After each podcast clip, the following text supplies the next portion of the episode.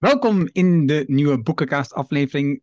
Dit keer aflevering nummer 72 en het boek heet Infocratie. En het boek is eigenlijk net zo kort en dun als de titel. Het is geschreven door Byung-Chul Han. En Byung-Chul Han is een Zuid-Koreaan die naar Duitsland is gekomen en nu lesgeeft, hoogleraar is aan de cultuurwetenschap en hoofd uh, van de Studium Generale aan de Universiteit van de Kunsten voor de Kunsten in Berlijn. Dus hij woont en werkt in Berlijn. Jij komt met zo'n bijzondere boeken, Tom. Ik had ze zelf nooit gekozen om te lezen. Maar dit is echt een bijzonder boek. Het is een actueel onderwerp. Um, waarvan, als je leest waarvan je ook voelt, we zitten op een glijdende schaal met, met, met ons, met, met z'n allen, maar, maar zelf ook. En hij heeft dat op een hele efficiënte manier beschreven. Elke zin in het boek is van waarde. En ik heb een, een, stuk van zijn commencement speech gekeken, die, of ik dacht in Hongarije was, van 2022, uh, voor de geslaagde toen. En hij heeft het in het eerste deel van die, van die speech heeft hij het over het underlining. Unterschrijven, geloof ik dat, dat het was in Duits. En dit gaat dus over dat dus mensen in zijn boek altijd um, strepen zetten onder zijn zinnen. doe ik ook. Maar het grappige is, hij zegt, mijn doel is eigenlijk dat ik het boek zo schrijf dat de lezer elke zin wil onderstrepen. Dat dus elke zin zoveel waarde heeft dat de lezer niets anders kan dan bijna het hele boek onderstrepen. En dat is ook een beetje wat gebeurt. Het is een, het is een dun klein boek, het is 80 pagina's, het is klein, maar het heeft echt enorm veel inhoud. De ondertitel, voordat ik het vergeet, is Digitalisering en de crisis van de democratie. Heb je al een beetje een beeld van de inhoud. Tom, welkom Tom, Tom van Lubbe. Hoi Erno. Wat is jouw uh, korte impressie van dit boek hier? Ja, misschien even voor de achtergrond, dat de mensen weten hoe ik tot dat boek ben gekomen.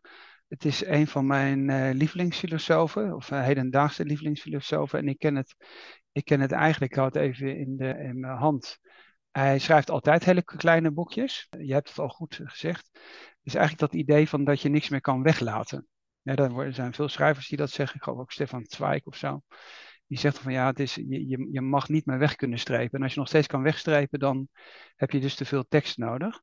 Dat vind ik eh, sowieso een interessante gedachte. Dat is een beetje dat less is more weer. Waar we het al vaker over hebben gehad. Ik ken hem uit, uh, uit Duitsland. Ik heb in, in Berlijn gestudeerd, dus ik ken ook de Hogeschool der, der Kunsten.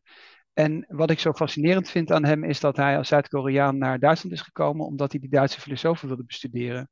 Dus dan heb je iemand uit een heel andere culturele setting. En die gaat die zware Duitse, niet leesbare filosofen uh, bestuderen. Wordt dan op een gegeven moment in Duitsland ook nog hoogleraar. Vind ik op zich al een fascinerende uh, biografie. En dan heeft hij elke keer hele kleine dunne boekjes. Die heel erg verdichten. En dit gaat dus over, over wat jij net zei. Over infocratie, digitalisering, crisis van de democratie. en wat ik zo fascinerend vind is dat als je daarin duikt. Dat op een gegeven moment het elke keer tot een soort climax komt van een, een verdichting die uh, onvoorstelbaar is. Dus hij zegt bijvoorbeeld even hier op bladzijde 12. De heerschappij bereikt haar hoogtepunt op het moment waarop vrijheid en surveillance samenvallen. En dan kunnen we daar ook wel induiken, et cetera. En dat doet hij elke keer weer opnieuw. En dan zit je dat te lezen en denk je, boah, ik wilde dat ik zo kon schrijven. Ik wilde dat ik zo, dat ik zo kon verdichten, dat ik zo intellectueel de punten op de i zou kunnen zetten. Dat vind ik fascinerend. Het tweede is dat ik het een interessante vind, omdat we het vaak over filosofie hebben, dat we het heel vaak over oude filosofen hebben, en stoïcisme en nou, ga ze maar door, hè, of het nou over Marcus Aurelius is of Seneca, et cetera. Maar dan heb je dus hier een hedendaagse filosoof die zich met hedendaagse thema's bezighoudt, dus de crisis van de democratie. Die heel leesbaar schrijft, maar toch heel intellectueel. En een heel dun boekje schrijft, wat heel vaak bij filosofie juist niet het wat niet zo is, dus het is echt een uitnodiging. Ik begin maar meteen met de, wat, wat dat betreft met de conclusie. Het is een uitnodiging voor iedereen die zich zorgen maakt over de digitalisering en de democratie. Het is een heel zwaar filosofisch boek. Wat wel heel makkelijk leest en heel dun is. Want je leest het in één avond uit op de bank. Lees nou eens een keer zo'n boek, mensen. Niet zo'n boek wat twee keer zo dik is en waar bijna niks in staat. Maar lees nou eens zo'n boekje van 70 pagina's. Het leest als een soort VPRO tegenlicht uh, documentaire. Dus ik zat bijvoorbeeld heel erg te denken, en daar wil ik ook meteen het linkje mee maken, omdat de mensen misschien dat ook kennen en dan blijven hangen in deze podcast. Er is een hele goede uitzending geweest van de journalist Ronald Duong. die uh, Zuboff, een Amerikaanse hoogleraar, heeft geïnterviewd, die ook hier een paar keer geciteerd wordt in het boek Surveillance Capitalism. Um, the Age of uh, ja, Surveillance Capitalism, The Fight for Human Future at the New Frontier of Power. Uh, en daar wordt die Amerikaanse een, een, prof, professor door Roland Wong geïnterviewd. En die VPRO tegenlicht documentaires zijn fantastisch. En dit is eigenlijk een beetje de schriftelijke vorm van zo'n thema. Dus dat misschien als inleiding. Ja. En dit is wel, want in Nederland is deze man niet zo bekend. En de Wikipedia-pagina, is één regel. De Nederlandse Wikipedia-pagina. En dit is het tweede boek dat Nederlands uitgegeven. Uh, door uh, De Nieuwe Wereld, de De Nieuwe Wereld. Dankjewel ook voor het boek dat ik mocht ontvangen. En dat is, ja, ik denk dat er ruimte is om meer van zijn werken, werkjes, werken, het is echt wel inhoud natuurlijk, uh, vertalen. Oké, okay, laten we beginnen. Het, het, boek bestaat uit vijf hoofdstukken. En ik noem ze even op en dan gaan we erheen lopen. informatieregime, infocratie, het einde van het communicatieve handelen, digitale rationaliteit en de crisis van de waarheid. Oké, informatieregime. Het is bijna onmogelijk om dit soort hoofdstuk te beschrijven zonder gewoon een paar dingen op te noemen die in het hoofdstuk voorkomen. Informatie, ik, ik, heb ze opgeschreven, dus ik, heb niet exact altijd even, informatiestromen en data uitbuiten voor machtsgewin.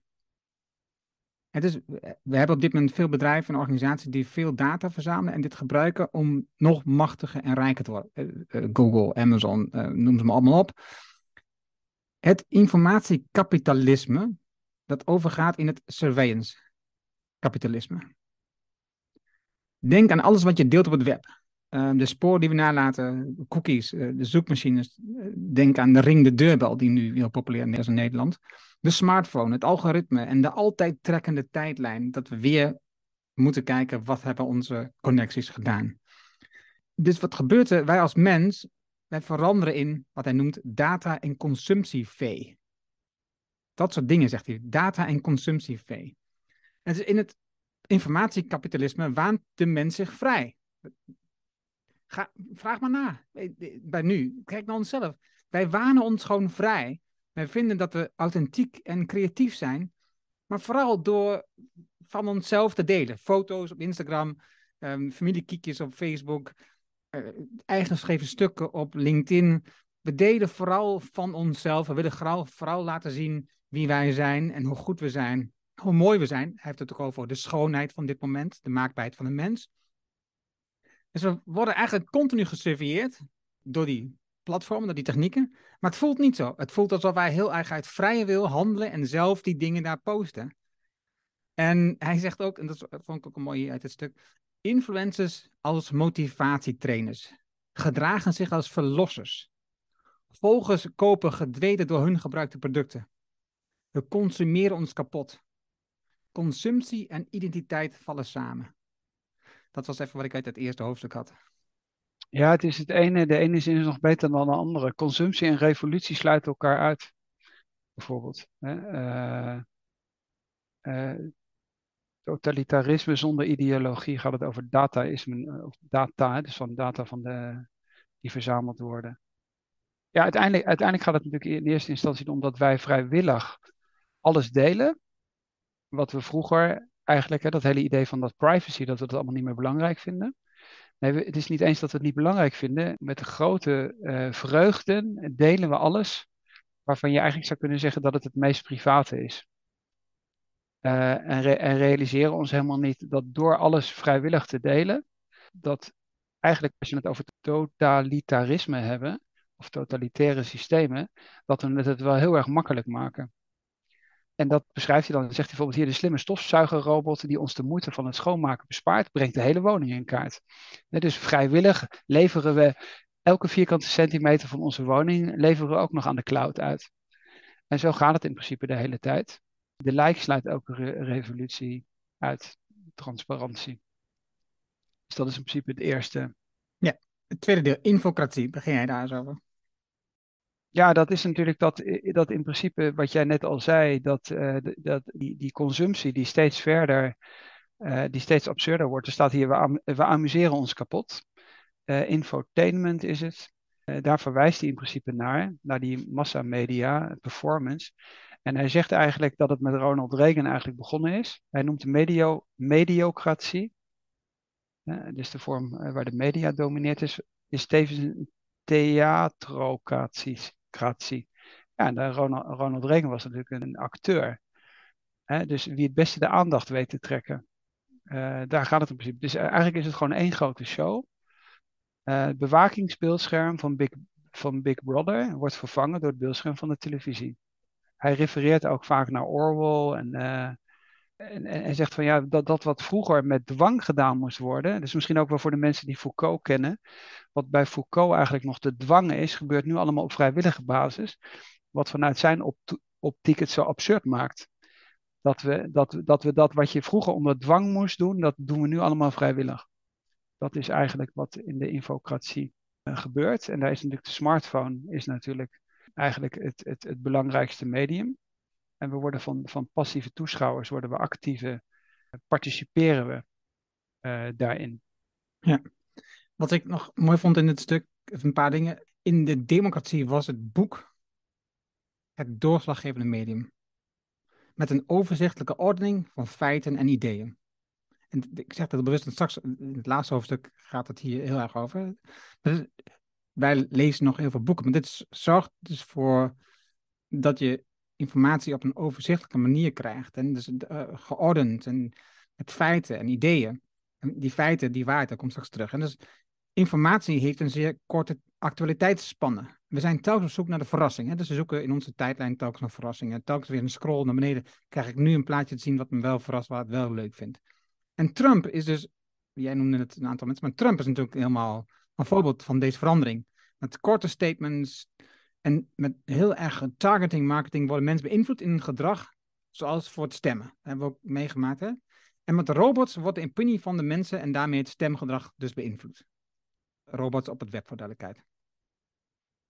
Deze was ook maar. Informatie raast langs de waarheid en valt niet door de waarheid te achterhalen.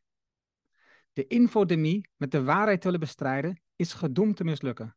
Ze is waarheidsresistent. Echt ongelooflijk. Het derde deel, het einde van het communicatieve handelen. Ik wil even inleiden, mag, jij wat vertellen? Want jij weet hier waarschijnlijk nog meer van dan ik. Uh, daarin komt Hannah Arendt uh, naar voren. Wat laatst nog een paar keer genoemd. En met name natuurlijk over haar film over Hitler. En Hitler komt straks ook terug. Maar wat hier mooi was, we verliezen het discours. Het gesprek, de dialoog. We leren niet meer uit gesprekken van anderen. We leren vooral doordat we naar onszelf luisteren. Het is de crisis van de diplomatie is in eerste instantie een crisis van het luisteren. We luisteren niet meer. We zijn vooral aan het zenden. En dit wordt mede veroorzaakt door het algoritme van die eh, sites die we allemaal bezoeken. Want je krijgt steeds meer van hetzelfde te zien. Je, je, je liked iets en dan krijg je nog meer van datzelfde te zien. Er is dus geen reden met dialoog, want je krijgt steeds meer dingen te zien die in overeenstemming zijn met wat je al denkt. Oké, vul even aan. Ja, wat ik heel interessant vind is natuurlijk wat we allemaal kennen, is dat door dat algoritme, wat ze dan echo chamber of echo kamers noemen, dat je in principe gewoon in je eigen echokamer zit en elke keer de bevestiging, je zit naar alles te kijken en zegt, ja, daar ben ik het volledig mee eens. Ja, hè, hè. dat heeft met het algoritme te maken. Eh, daarom is het dan juist, wat is eigenlijk interessant en wat is eigenlijk altijd interessant geweest aan lezen of ook aan kunst en cultuur, juist te confronteren met iemand die het niet met je eens is. en dus heel breed eigenlijk in te zetten, wat ik vaak aan refereer, als je rechten studeert, moet je de positie van de tegenstander, van de tegenpartij in eerste instantie verdedigen en dan ga je zelf pleit uh, uh, de pleitnota schrijven. Dat is nou juist wat je intellectueel op een ander niveau brengt. Maar, maar te lopen roeptoeteren allemaal in dezelfde toeter van de mensen waar je het mee eens bent, dat schiet natuurlijk niet op. Dus wat wordt hier bijvoorbeeld gezegd, is dat natuurlijk die, die toenemende echokamers, hij noemt dat tribalisering, de toenemende tribalisering van de maatschappij bedreigt de democratie.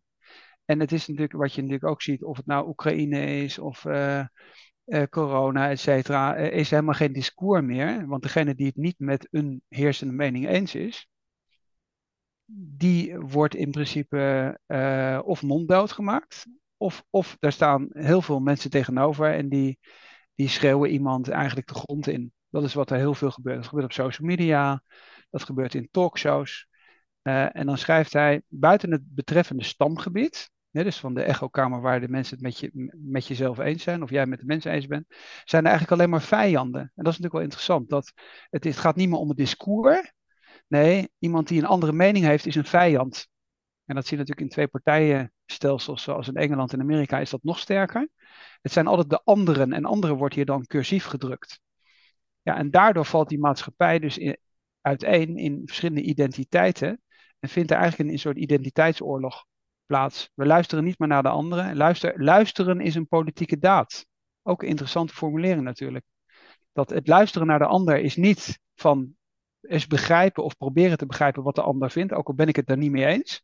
Maar in ieder geval is het de moeite doen. Hè? First seek to understand, Stephen Covey. Nee, als je al naar de ander luistert, dan is dat overdacht, want dan hul je al eigenlijk met de vijand. Hele interessante gewaarwording. Dus op dit moment, als je iets zou zeggen over van ja, maar als ik Rusland zou zijn, zou ik me ook bedreigd voelen. Oh, dan ben je Poetin-versteer.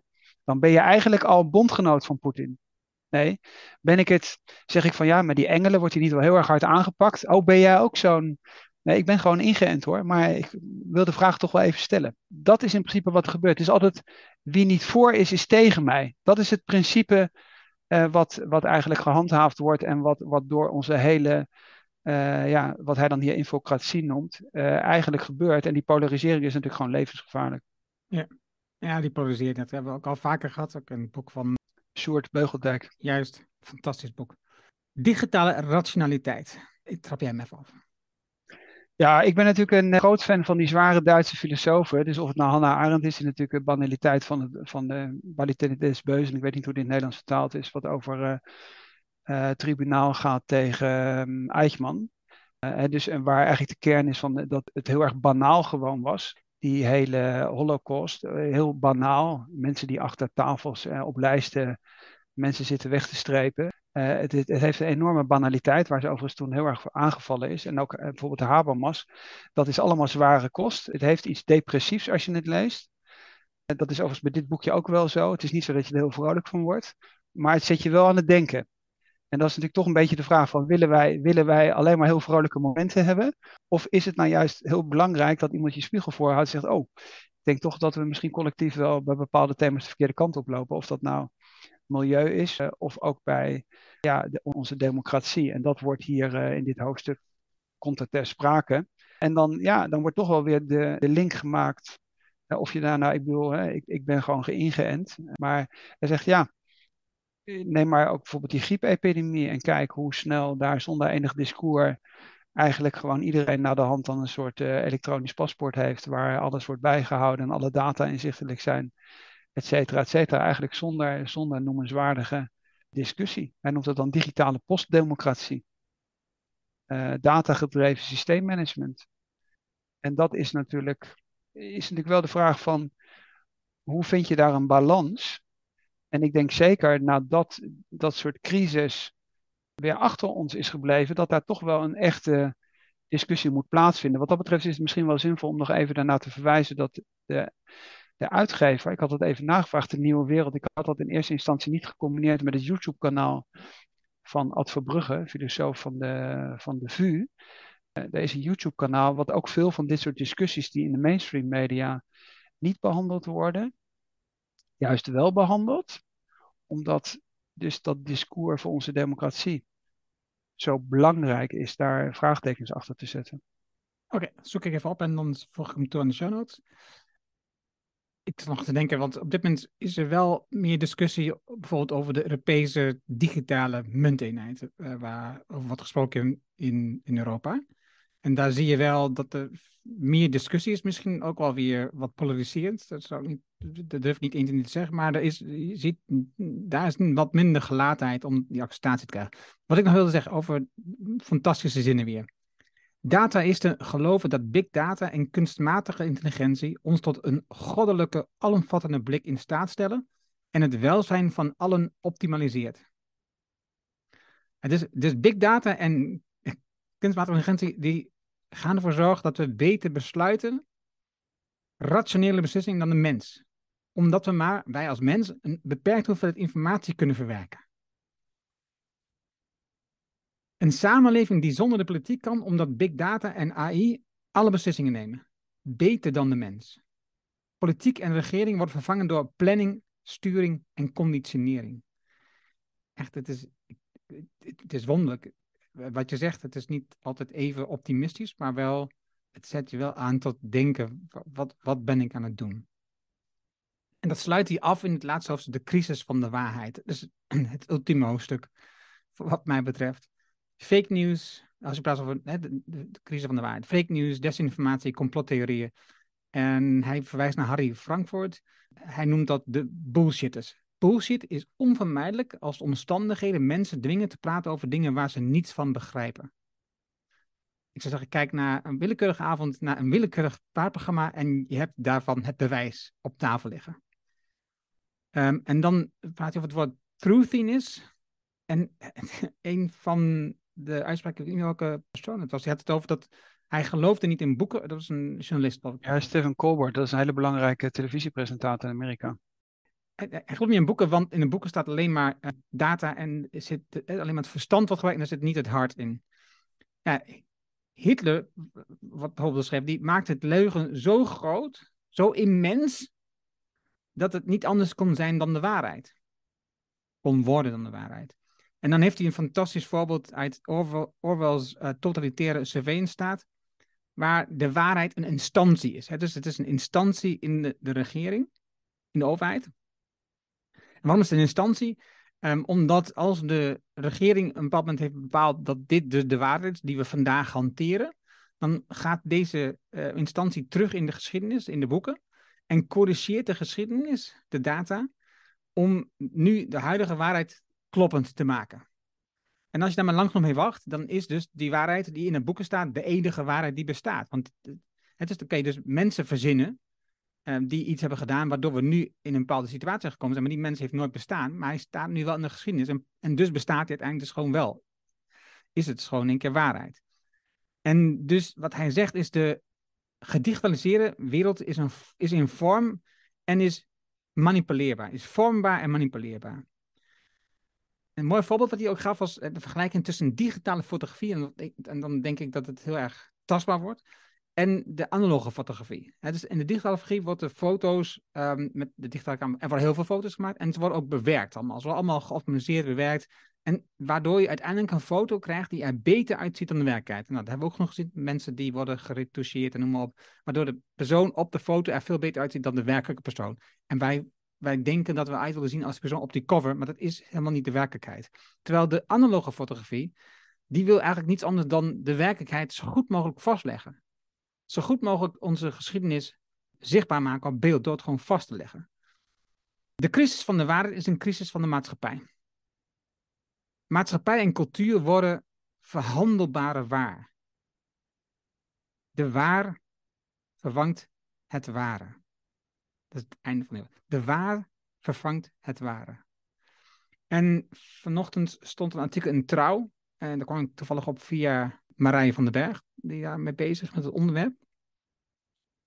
Marije je nog van het boek Stop van we besproken hebben. En daarin wordt gesproken over dat we de natuur, en dat wordt dus nu al berekend, dat de natuur een bepaalde waarde, een economische waarde heeft. Dus er wordt uitgerekend hoeveel bijvoorbeeld de waarde of een bos waard is. Of hoeveel een kunst, een cultuurstuk waard is. Het CBS rekent al, berekent al de waarde van de natuur en de cultuur. Dat is eigenlijk eh, heel bijzonder, want dan ga je dus dat dus digitaliseren. En dus wordt in één keer, um, kun je dus uh, informatie, digitalisatie, kun je dus gebruiken om iets uit te rekenen. En je kunt dus AI en met big data besluiten nemen over natuur, die volgens die dataisten dus beter is dan een besluit die we als mens zouden kunnen nemen. Omdat we namelijk een getal hebben gekoppeld, want anders kan je dat nou niet doen. Dat is gewoon de natuur. En wij zijn onderdeel van de natuur. Dat is, heeft meer niet. Het is, het is niet 6 miljard waard. En dus een super interessante discussie. Het artikel heet De economie werkt tegen de natuur. Hoe viezer het water, hoe hoger het BPP.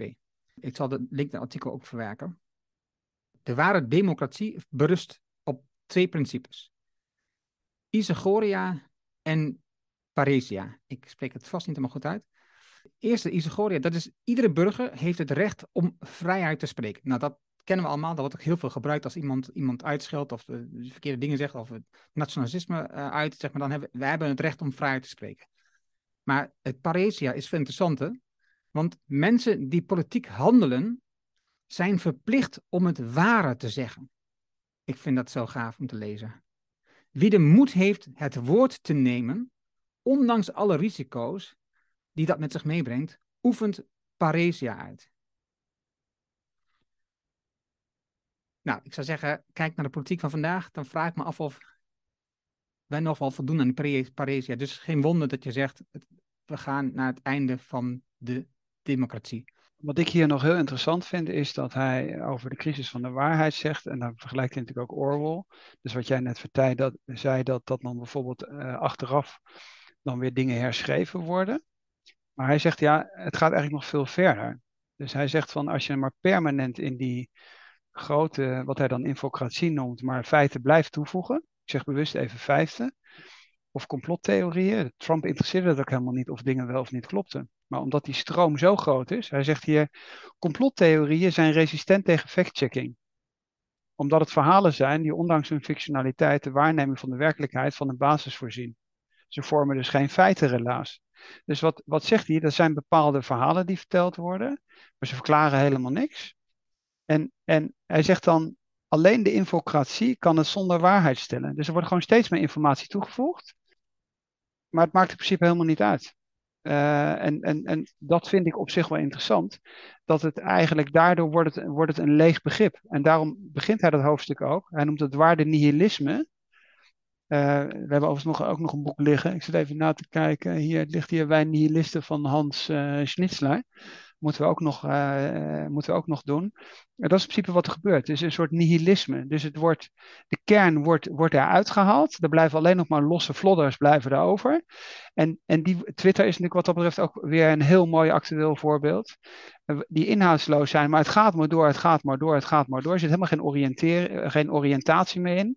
Er zit, er zit helemaal geen verhaal meer in. En dat maakt, het, dat maakt het uiteindelijk maakt het dat hol. En dat, en dat maakt het in principe ook zo, uh, zo gevaarlijk. En hij zegt dan in de post, dat is de laatste zin, de postfactische, in de postfactische, dus nadat er feiten zijn, informatiemaatschappij, loopt het pathos van de waarheid op niets uit. Het verliest zich in het ruisen van de informatie. De waarheid valt uiteen tot informatiestof dat door de digitale wind verwaait. Het tijdperk van de waarheid zal een korte periode geweest zijn. Ah, fantastisch. Ik wilde dat ik zo kon schrijven. Echt ongelooflijk. Ik vind het een bijzonder boek wat me tot nadenken heeft aangezet uh, over het gebruik van data, het gekoppeld zijn aan het algoritme als je Twitter leest of als je LinkedIn volgt. Um, de onwaarheid op, en boosheid, uh, de, de dualiteit op Twitter. Maar ook tegelijkertijd, waar ik nu ik kan van, eh, aan jou zei, de decentrale en meer democratische opstelling van Mastodon bijvoorbeeld daar tegenover. Hè. Dus een hele andere platform wat heel erg um, decentraal is georganiseerd, uh, veel democratisch opgesteld. Het zoeken naar de waarheid, de aard van de boeken en de dialoog. Hè. Dus de, de, zoeken naar de waarheid van, van jou en mij, van Tom, jou en mij, dat wij boeken willen lezen om te kijken wat is er waar, wat is ontdekken, waar kunnen we over praten. En de moed die nodig is om de waarheid te spreken. En dan denk ik, geen, geen wonder dat activisten moedig moeten zijn. Kan niet anders. Ze, worden iedereen uitgejouwd. Hè? Dus, dus als je activist wil zijn en je wilt staan voor die waarheid, dan moet je echt wel heel moedig zijn. En we zien het nu met, met de, de, mensen van Extinction Rebellion. Zij, eh, afgelopen weekend hebben ze weer de A12 bezet.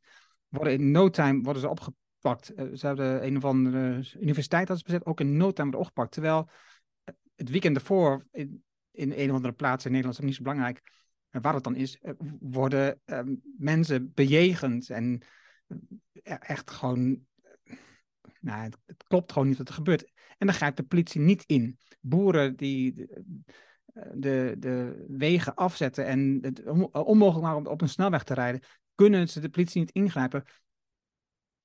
Waar zit de waarheid hierin? Het is echt super interessant als je met dit boek naar de ogen naar de huidige staat kijkt en naar jezelf kijkt. Wat ben ik mee bezig? Wil ik wat ik allemaal deel wel deel op dit moment digitaal?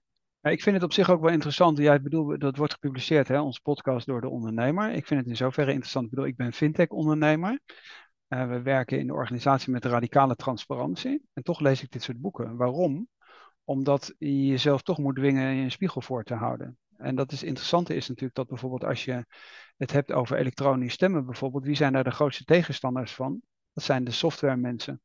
Want die zeggen van ja, als je daarmee begint en dan komt dan een dictatuur, dan kun je in principe op basis van die data eigenlijk zien wat, wie wat heeft gedaan in het verleden. Of neem bijvoorbeeld PSD2, dus die data uh, toegang voor, uh, van financiële data, hè, waar Google en, en Apple, et cetera, op een gegeven moment op basis van elke transactie op een gegeven moment kunnen zien aan welke club we geld hebben uh, overgemaakt. En dat combineren met data, hè, bijvoorbeeld, hier wordt ook even Cambridge Analytics en zo genoemd, wat we allemaal kennen, et cetera. Het wordt natuurlijk op een gegeven moment wel heel erg eng. Dus we vonden 1984 vonden we heel eng. Hebben we allemaal moeten lezen als scholieren uh, vroeger. Uh, en, dan, en dan zie je wat er nu effectief gebeurt. En dan zeg je, ja, maar laat nou, dat is voorbeeld wat ik altijd noem als historicus, laat nou iemand als Hitler nu aan de macht komen. Dan zijn we weer bij Hannah Arendt. En de technische informatie hebben die op dit moment beschikbaar is. Mijn Facebook profiel, mijn likes en mijn dislikes, mijn commentaren. Nou, ze kunnen me meteen ophalen. En dat voor ogen voerende, dus om het gewoon even weer heel van abstract naar heel praktisch te maken. Wat betekent dat op een hele, in een hele hoop landen op de wereld waar we in een andere democratische setting leven dan in Nederland, waar het ja, natuurlijk ook polariseert en ook dingen gebeuren die, waar je heel kritisch naar moet kijken, et cetera. Maar stel nou voor, je leeft in een heel ander land op deze wereld. Kijk wat er in China aan de hand is, et cetera. Wat is het risico van die digitalisering? Wat is het risico van van waar wij als ondernemers met digitale data en snelheid en efficiëntie allemaal mee bezig zijn. Heeft dat verhaal ook nog een keerzijde? Mag daar ook nog een vraag gesteld worden? En daarom denk ik dat het belangrijk is dat, juist als je als ondernemer hiermee te maken hebt, dat je misschien dit soort boekjes ook eens leest. Uh, hoef je het niet allemaal mee eens te zijn, maar misschien zijn dat je bij bepaalde dingen wel aan het denken. En dat is natuurlijk wel de, het doel van elk van, denk ik, van onze boekenkast. En met deze pakkende afsluiten sluiten de podcast af. Dankjewel. Het was mij weer een waar genoegen, ons een waar genoegen om dit te doen alleen al. En ook fijn dat jij luistert. Wil je de volgende aflevering eh, ook automatisch krijgen, abonneer je dan op de podcast. De Ondernemers Boekencast vind je in de bekende podcast apps. En via deondernemer.nl is ook te volgen. Wij beiden danken jullie voor het luisteren. En graag tot de volgende keer. Dankjewel Tom. Ja, dankjewel Erna.